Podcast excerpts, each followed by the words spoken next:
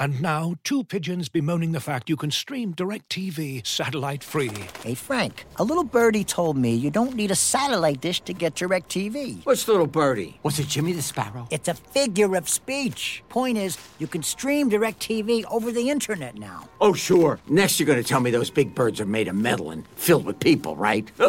you mean airplanes? Stream DirecTV without a satellite dish. Visit directv.com. High speed internet service required. Terms and restrictions apply. Welcome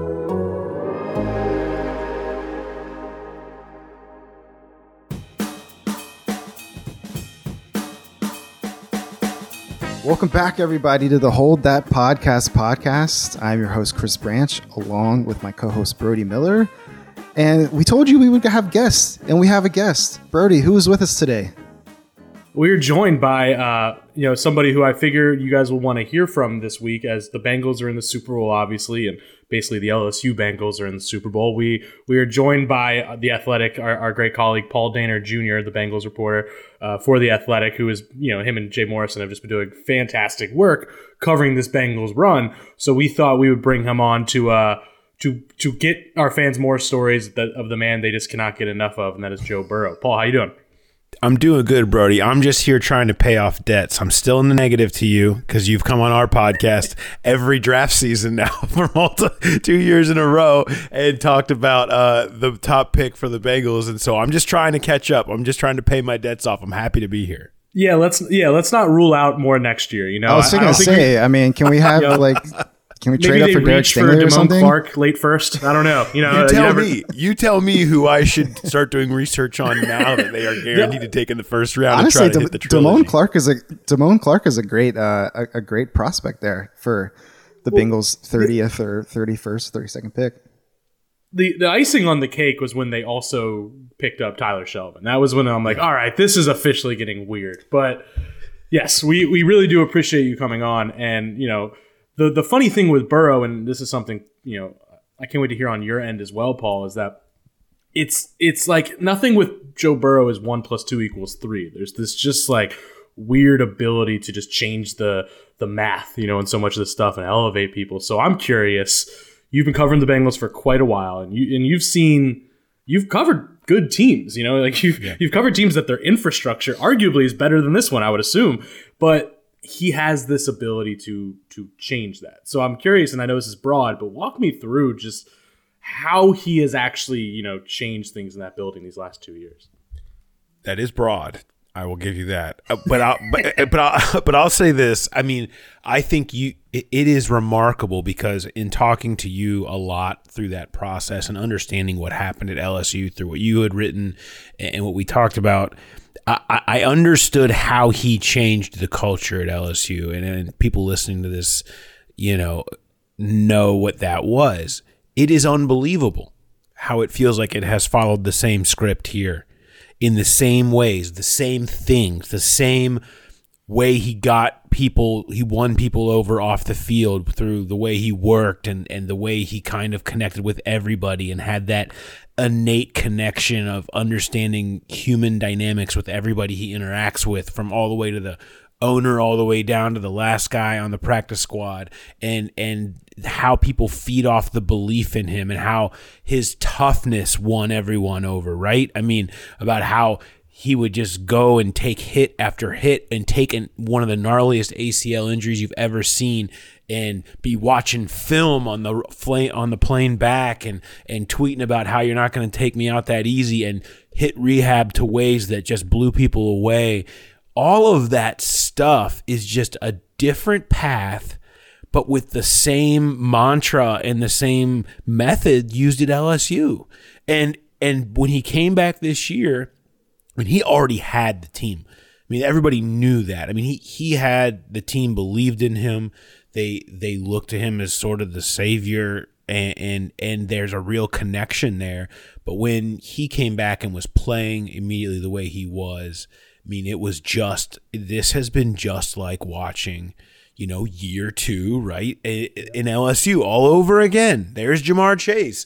There's Joe Burrow getting cocky. There he is smoking cigars and dancing. And there he is talking trash about the opposing team's defensive coordinator after he threw for 525 against Wink Martindale. There he is getting mad because he said he wasn't going to be give him a gold jacket yet and like taking stuff personally and, and, and it feeding throughout the whole team and everyone believing this team cannot lose because number nine is on their team. And it's just, this has to be just wild deja vu for people who follow LSU and now follow the Bengals. It's honestly, Paul, uh, it almost feels cliche. I'm like, the, the script writers went back and did the same season over over again. And it's like, do you guys have no other ideas than Joe Burrow doing the same thing? And then uh, Ja'Marr Chase, uh, like looking like the best receiver in the NFL immediately and it's it's just it blows my mind. I mean, was was there a point in the season where you went from like, okay, let's see how this goes, to be like, oh, wow, this this is like this team's going to make the playoffs, and they they're actually good. Yeah, I, I mean, I can tell you, it was the first the first time I wrote Dare to Dream was in the lead up to their game against Baltimore in Week Seven. I I picked them to pull at that point was thought to be a pretty significant upset um, of of the Ravens in Baltimore. And I'm not I'm not tooting my own horn on that, but I remember I just remember specifically writing that we had seen them destroy Detroit the week before. Um, they were four and two. They had played Green Bay to basically a point they should have won, except for a, a wind coming over the South Bank, blowing Evan McPherson's field goal wide left, and and it felt like they were on the brink of something. Like Joe was really starting to get a little more comfortable. Uh, things were really starting to take off, and they went to Baltimore and and and just destroyed them. And Ja'Marr had a day. I mean, everybody thought that teams were going to start to adjust to Ja'Marr, and they were starting to take away the deep ball because he had really kind of not been a one trick pony, but that he mostly had just been running nines and and going deep and catching touchdowns, and that was great. But Baltimore tried to stop that, and it, you saw the old Burrow to Chase started showing up. It was the back shoulders, it was underneath, it was stops, it was breaking tackles, it was him breaking three tackles and putting them in the blender and running 82 yards, and they won 41 to 17. There is a clip uh, that because I think Burrow was mic'd up that day, or somebody in a sideline conversation with him was, and there he's on the sideline because they're up by so much, and Brandon Allen's playing out the string in the fourth quarter, and he's talking to Tee Higgins with a couple other guys around, but he wasn't even talking to Tee Higgins. He was just talking to himself, and he just goes, "If we, if if we can win this division, we can win it all." we can win it all. And he walks away with that look on his face where you t- you saw like it was like getting to actually see it. They caught the moment that Joe Burrow realized, I'm going to win this thing. I can do it with this group. And that was the moment, week seven at Baltimore. From that point forward, they've had fits and starts, and they've sort of they've sort of taken some time to find exactly this hot streak that they're on. But that was when it was realized that this team and Burrow knew right then this is not some maybe we can make the playoffs thing, which he has admitted was basically his idea before the season. Like he said, he would have, you would have called, he would have called himself crazy if before the season he thought he would be making a deep playoff run. But at that point, he knew this team can do it.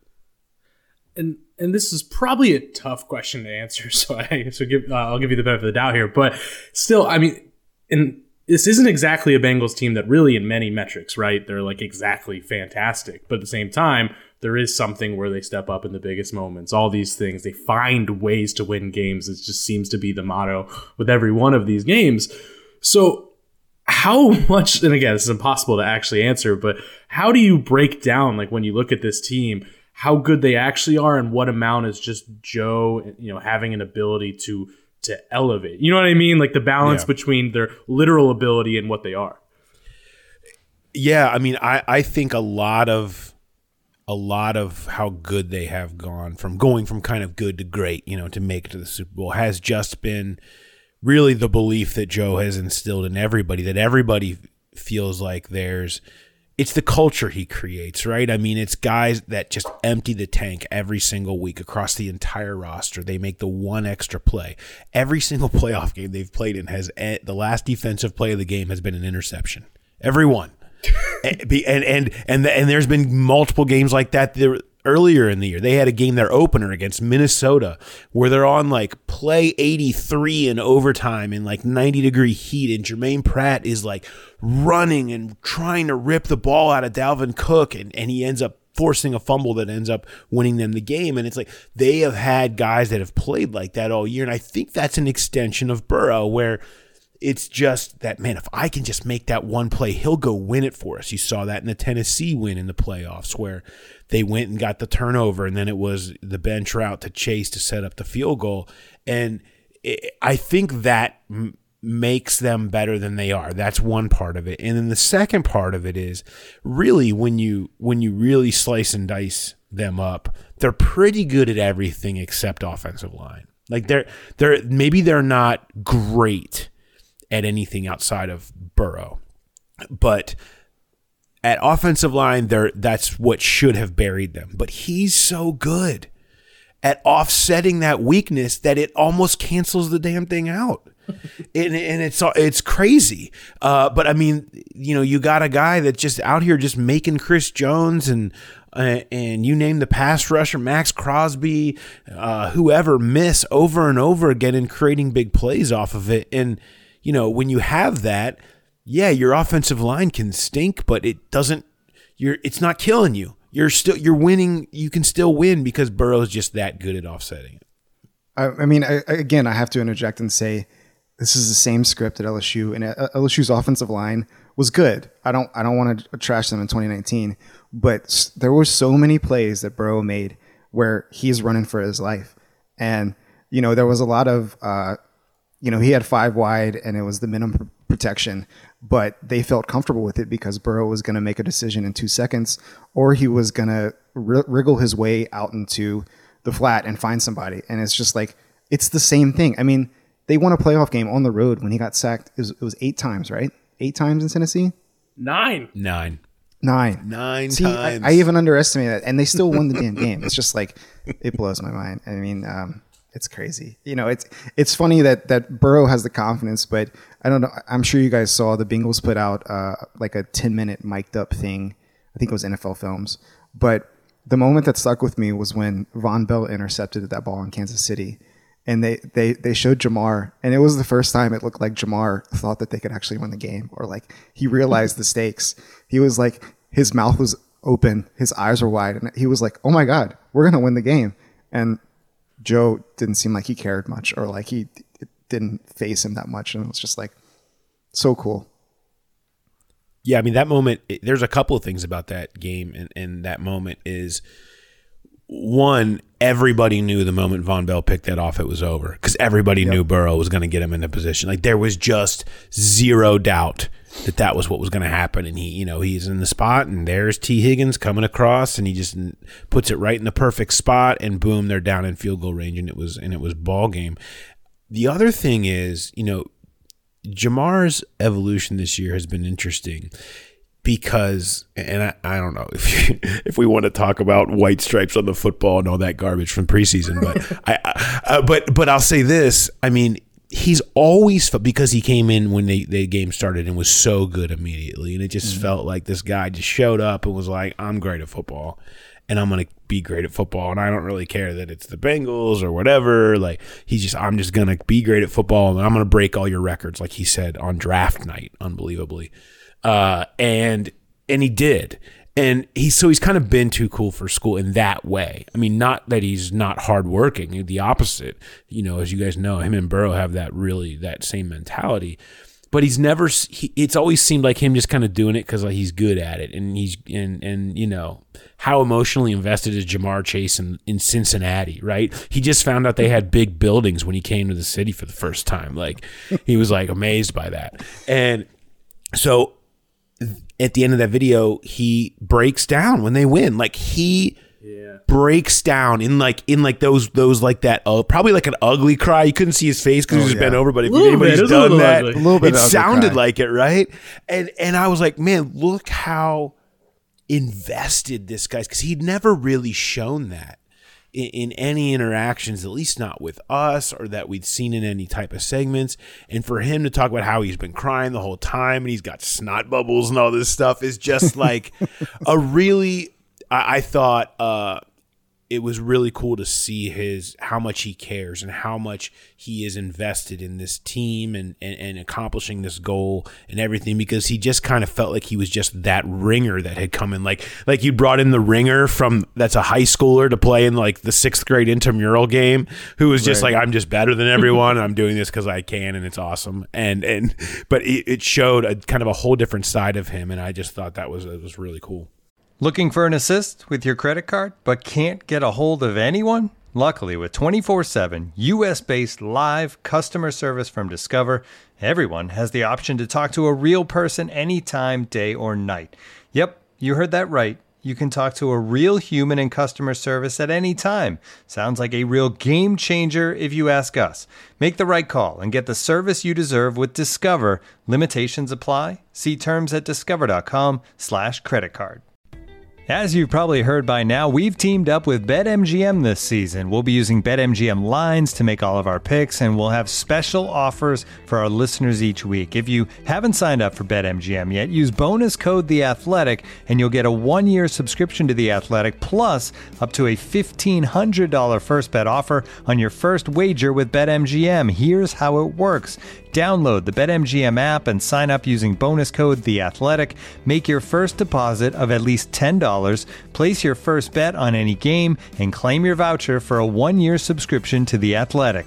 See BetMGM.com for terms. U.S. promotional offers not available in D.C., Mississippi, New York, Nevada, Ontario, or Puerto Rico. Gambling problem? Call 1 800 Gambler. Available in the U.S. Call 877 8 HOPE NY or text HOPE NY 467 369 in New York. Call 1 800 NEXT STEP in Arizona. 1 800 327 5050 in Massachusetts. 1 800 BETS OFF in Iowa. 1 800 270 7117 for confidential help in Michigan. 1 800 981 0023 in Puerto Rico. First bet offer for new customers only in partnership with Kansas Crossing Casino and Hotel. Don't forget, if you haven't signed up for BetMGM yet, use bonus code The Athletic, and you'll get a one-year subscription to The Athletic, plus up to a fifteen hundred dollar first bet offer on your first wager. No, you you nailed it. Like the too cool for school thing is, and again, like you said, it's not it's not rude. It's just like something about him is just like, yeah, what do you mean? Like this is I'm good at this. Like it's it's so dead on. So that is why that moment was cool. And and to build on that, I think in a way you up close are probably able to see, uh, for lack of a better term, the Joe and Ja'Marr relationship better than we did in a way, just because something about that LSU year was like Justin Jefferson was always like it always felt like more like Burrow's guy, and then Ja'Marr just exploded mid-season in that trio and all that, and it's just like it all just happened so quickly. While I feel like you're actually getting to see up close the way that it's like he is his you know his Jerry Rice for lack of a better you know comp or anything you know the Montana and Rice like how have you seen how they just what their actual relationship is like you know and i don't know how much truth there is to the like you know and you would know the, the joe speaking up for ja'marr stuff at the draft and all that but like how they actually click together I'm going to tell you a story that I have not. I meant to. I've been trying to write all year, and I never found the spot to do it. And well, the season's about over, so I'm going to give it to you guys. breaking news This is good. I, I, I, I'm so sad. I actually haven't written it. So, um, Ja'Marr gets drafted, and he's like trying to figure out where he's going to live in Cincinnati. And Burrow's like, you know, come live near me. And so Ja'Marr goes door to door on Joe Burrow's street, offering to buy everyone's house. No way. Did it work? And he just knocks on the doors. He says, I'm, I'm Ja'Marr Chase. Uh, I'd love to buy your house. Like how much? Whatever. I don't know. I don't know exactly what the conversation was like. Although I, I know that this is what happened, and he ends up buying one of the houses. so Oh he lives God. like he lives like two incredible. two three doors down from Joe Burrow because that's where he he came here to play with Joe, and he wants to live next to him, and it, he's got a bunch of money, so he'll just buy someone's house next to him, and that i'm officially mad at you for not writing this I yet know. like, try- i feel I'm the I'm, I'm trying to find a way to work this in. I've been trying to figure out the spot for this all year. I feel probably, guilty. it probably it's the whole that be, uh, podcast is the spot. I'll, you know what? I'll have you to exit. I, probably will have to write it in like Fridays to sneak it in really before yeah. for the Super Bowl. Um, but you know, it's like that's their relationship, right? I mean, that's they're here to play with each other, and when when when things were going sideways for Ja'Marr in the preseason, and that was not made up. That was not just some clickbait, whatever anybody wanted to yell about the Cincinnati media at that point It was real. He was playing poorly in camp. He played poorly in the preseason games. He was dropping everything. Like that was very real. The one thing that everybody that I talked to about that told me was we all had our concerns. We all were trying to figure it out. Everyone was trying to do. We we're doing drills with tennis balls. We're doing these drills. We're doing this stuff. We're trying mental stuff. Whatever. The one thing that never changed was Joe Burrow said the same thing every time. Joe will be fine, or uh, Jamal will be fine. Don't worry. Jam- Jamal will be fine on Sundays. Don't worry about that. Jamal will be fine. He said that every turn. Burrow was right there with zero concern, at least outward to the coaches. He never would, did he ever express any concern over what Ja'Marr is going to play like. And in that first game against Minnesota, he hits the deep ball that looked like a replica of the last touchdown that they threw on the deep ball against clubs in the national title. And you're like, oh, yep, there's the gritty. Everything's fine. He's right. He is fine. And uh, and that was kind of that. I do. I do want to ask you about Ja'Marr. I, I was reading up a few of your stories from last week, the last couple of weeks, honestly, and you had an interesting note in one of your notebooks about Cris Collinsworth saying that Ja'Marr was the best receiver to put on a Bengals jersey, and I like as much as I adore Ja'Marr Chase, and I think he is one of the most special wide receivers I've ever seen play the game. Like, can you go there? Like, is that is that a, a legit conversation yet? I mean, Chad Ochocinco Yeah. and like, I, I just I grew up with Chad Ochocinco, T.J. Houshmandzadeh, and like those guys were awesome. And it's just like one season is that it's wild to me. I mean, AJ Green just left. AJ Like, Green, yeah, yes, God. he was just here and he was incredible and he will be in the ring and ring of honor and he'll probably even be in Hall of Fame conversations one day. But he Yeah. broke. I mean, Ja'Marr broke the records. He, he did. Um, you know, and and I would. He is a more complete receiver than any of those players. I mean, Chad was special in every way imaginable as a route runner and one of the greatest the game's ever seen. But he wasn't as, you know, he wasn't the YAC monster. He wasn't always such a threat over the top. He was, uh, but, you know, that wasn't like his, his an elite weapon for him necessarily. I mean, he could do it uh, really well because of the rest of his game set it up. AJ was incredible hands, incredible body control, height, speed, all the stuff that you want. But he also wasn't really like he, his after the catch was not as was not as great. Well, I mean, Ja'Marr doesn't have the size, but he's got the speed. He plays like he has the size. He and his after the catch is incredible. I mean, and now I'm I, I would be remiss not to mention Isaac Curtis, who literally changed the way football was played in the '70s because they made Deep rules. cut. They, they he was so fast because they changed the rules that you you were you could not you know you you now had to have rules where you could mug the receivers when coming off the line because because Curtis was just blowing past people. And, and he arguably might be the the best receiver in Bengals history behind in Ja'Marr Chase in this case. And and uh, and so th- there's a plenty of lineage here. And Collinsworth himself uh, Carl Pickens Darnay Scott if you want to bring guys that were good receivers. But I, I would I would agree with Chris in that it certainly is the start uh, uh, of being. He's shown the complete receiverness that n- none of them ever showed in their primes. They may have had other skills that were better than Ja'Marr's, but as far as having all of them at a certain height, a certain level, um, I, I, I would agree with Chris on that. So, and this is pr- probably the question you have probably spent the last two weeks answering and discussing at length, but you know, the, I think the question on everyone's mind is Rams front, you know, with putting their pressure on Burrow all day, and how do they counter that? And it's like, and, and you know, his greatest superpower in my mind, aside from you know this just insane confidence, is his processing, his ability to to beat a pass rush, all those kind of things. How do you imagine, you know, they they go about this? Do they do you think they try to neutralize that and go to more of like a quick game, let Joe get the ball out fast? Or I, I mean, I know they're not going to come out and tell you this, but how do you think they go about that? I, think it's going to be, um, you know, some similar stuff to what you saw with Kansas City. Aaron Donald is way better than Chris Jones, and that's saying something because Chris Jones is incredible. Um, but I think you have to kind of treat it the same way. You're still gonna have quick game. You're gonna use screens like they did effectively uh, against Kansas City. You know, you're you're gonna have some some of that that type of contest, but also you also just gotta kind of be who you are. I mean, it's what got them there. I mean, back uh, around week, I guess, 14 after they played against San Francisco and Burrow led an incredible comeback in the fourth quarter and overtime. They ended up losing the game, even though they kicked a field goal to go up in OT. Uh, you know, after that, they just said, look, we're just going to see how far Burrow can take us. We're, we're just going to give it to him. We're going to stop protecting him.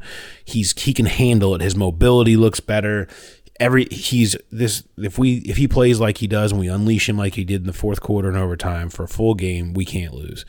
And that might mean they take some hits. And Burrow said, "Bring it on! I want the hits. If that's how we win, give me the hits." And that's how they've played. And that's what he's taken a bunch of them, but they've been explosive when he hasn't taken the hits, and he's created plays off of it. And so, I, at a certain point, how can you change who you foundationally have been to get to this point? And I think that is where you'll see them just kind of focusing on on being who they've been. And he'll be running from 99 a bunch and he'll go down under 99 a couple of times. Uh, but what they hope is the times that he doesn't he'll be uh, making big plays. I'm nervous and I'm not even a Bengals fan. I'm just an, an, edu- an educated LSU fan that uh, it's it's it, it, I wish you could see the dynamic, Paul, because uh, my, my, co-host here is the objective LSU writer, but he grew up a Bengals fan, and we, we watched the Titans game together, and he kept treating Burrow and Chase like he still covers them, and it's very funny because they would make this huge play, and then he has this Bengals sadness in him that you know, he, he, doesn't let himself be excited until everything's in hand. So they'd make an awesome play, and I would be yelling and screaming, and he'd be like, "Yeah, it was pretty good. Yeah, okay, that's a, that's a good play. It's a good play. It's fine." I spent so, all three games constantly prepared for the the rug to get pulled. Yes. Right. Everybody's been waiting for that moment. I mean, that's the thing about this city is when it's been when it had been 31 years since you won a playoff game and and 26 years since any professional team had advanced, which included many, many excruciating rug pulled out at the last possible mm-hmm. second moments. Everyone was waiting for it. And that's the most amazing thing about Burrow is that he has stripped this city of that feeling. It is no longer a part of the fabric of what being a Cincinnati sports fan is, and at least not being a Bengals fan is. You never think the rug is going to be pulled out. You think Joe Burrow is going to walk out the tunnel. And it's incredible that he has not just done that to an organization or to a locker room, but to an entire city already is just bananas. So, uh, Chris, you have you have an important question to ask though is I, I think I know which one you're talking about. Um, I want you to be honest with me, Paul. Do you like Joe's glasses? Oh my God! Do we have to do this? we don't have to. As somebody who gets asked about Brian Kelly's accent every week, I think you're allowed to. Family. I sympathize. You can avoid it. Uh, yeah. yeah. Uh, by the way, do you guys have access to that room where he did the Travolta dance with the recruit? Like, can you guys get in there and do some stuff? Uh, I, I, don't think I, so. No. I, I, I shouldn't be allowed in there we do not. Please, that should be your guys' immersive story. That's what I want. Is you guys in the room we're talking about that would be like in there. Let's go. Uh, I, I the glasses were hysterical in that they made me laugh when he walked in with them. Uh, and you know, he, but you know, Brody, you told me this before he came here, and I've it's never left me. Is that it's not weird to him yeah, like yeah. it's just it's just him being himself. Like he's just a goof, and he thinks they're cool, and so he wears them. Like he just has no. He is unapologetically his own weird self at every turn, and that means, and he's not lying when he says, "I don't try to be cool. I just wear stuff that I think that I like." And like sometimes his weird. response, like when when someone asks him about it, it was the first time it had probably ever occurred to him that somebody would like even not think it's cool. Like it was just yes. like, wait, do you guys not like it? Like it was the first time it ever occurred to him. Yeah, I mean, he he he he came into the press conference room, and everyone sort of chuckled and was like, basically muttering to each other, "Look at this! Look at these glasses!" And and nobody said anything. I mean, it was a big win. They, I believe, it was the Baltimore, I don't know, whatever game it was.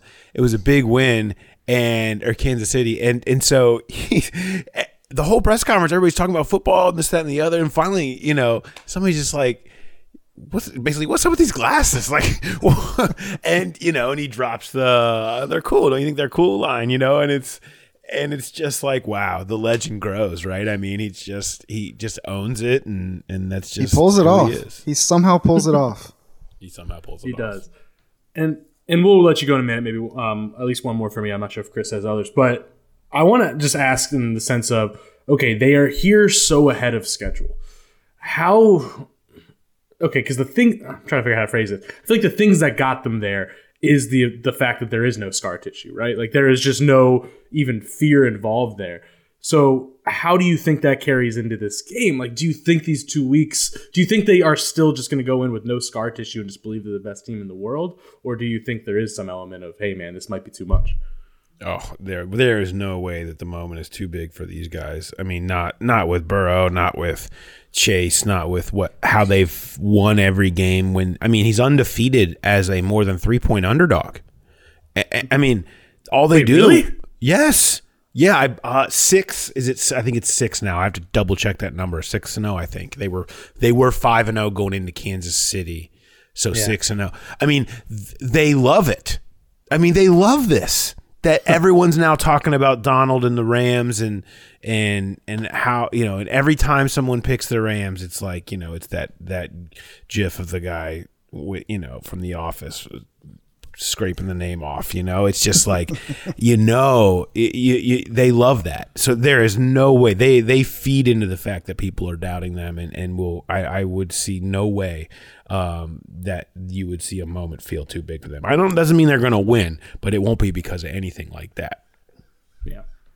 I, I have to ask: Do you have a prediction yet? Are you are you comfortable saying what you think is going to happen?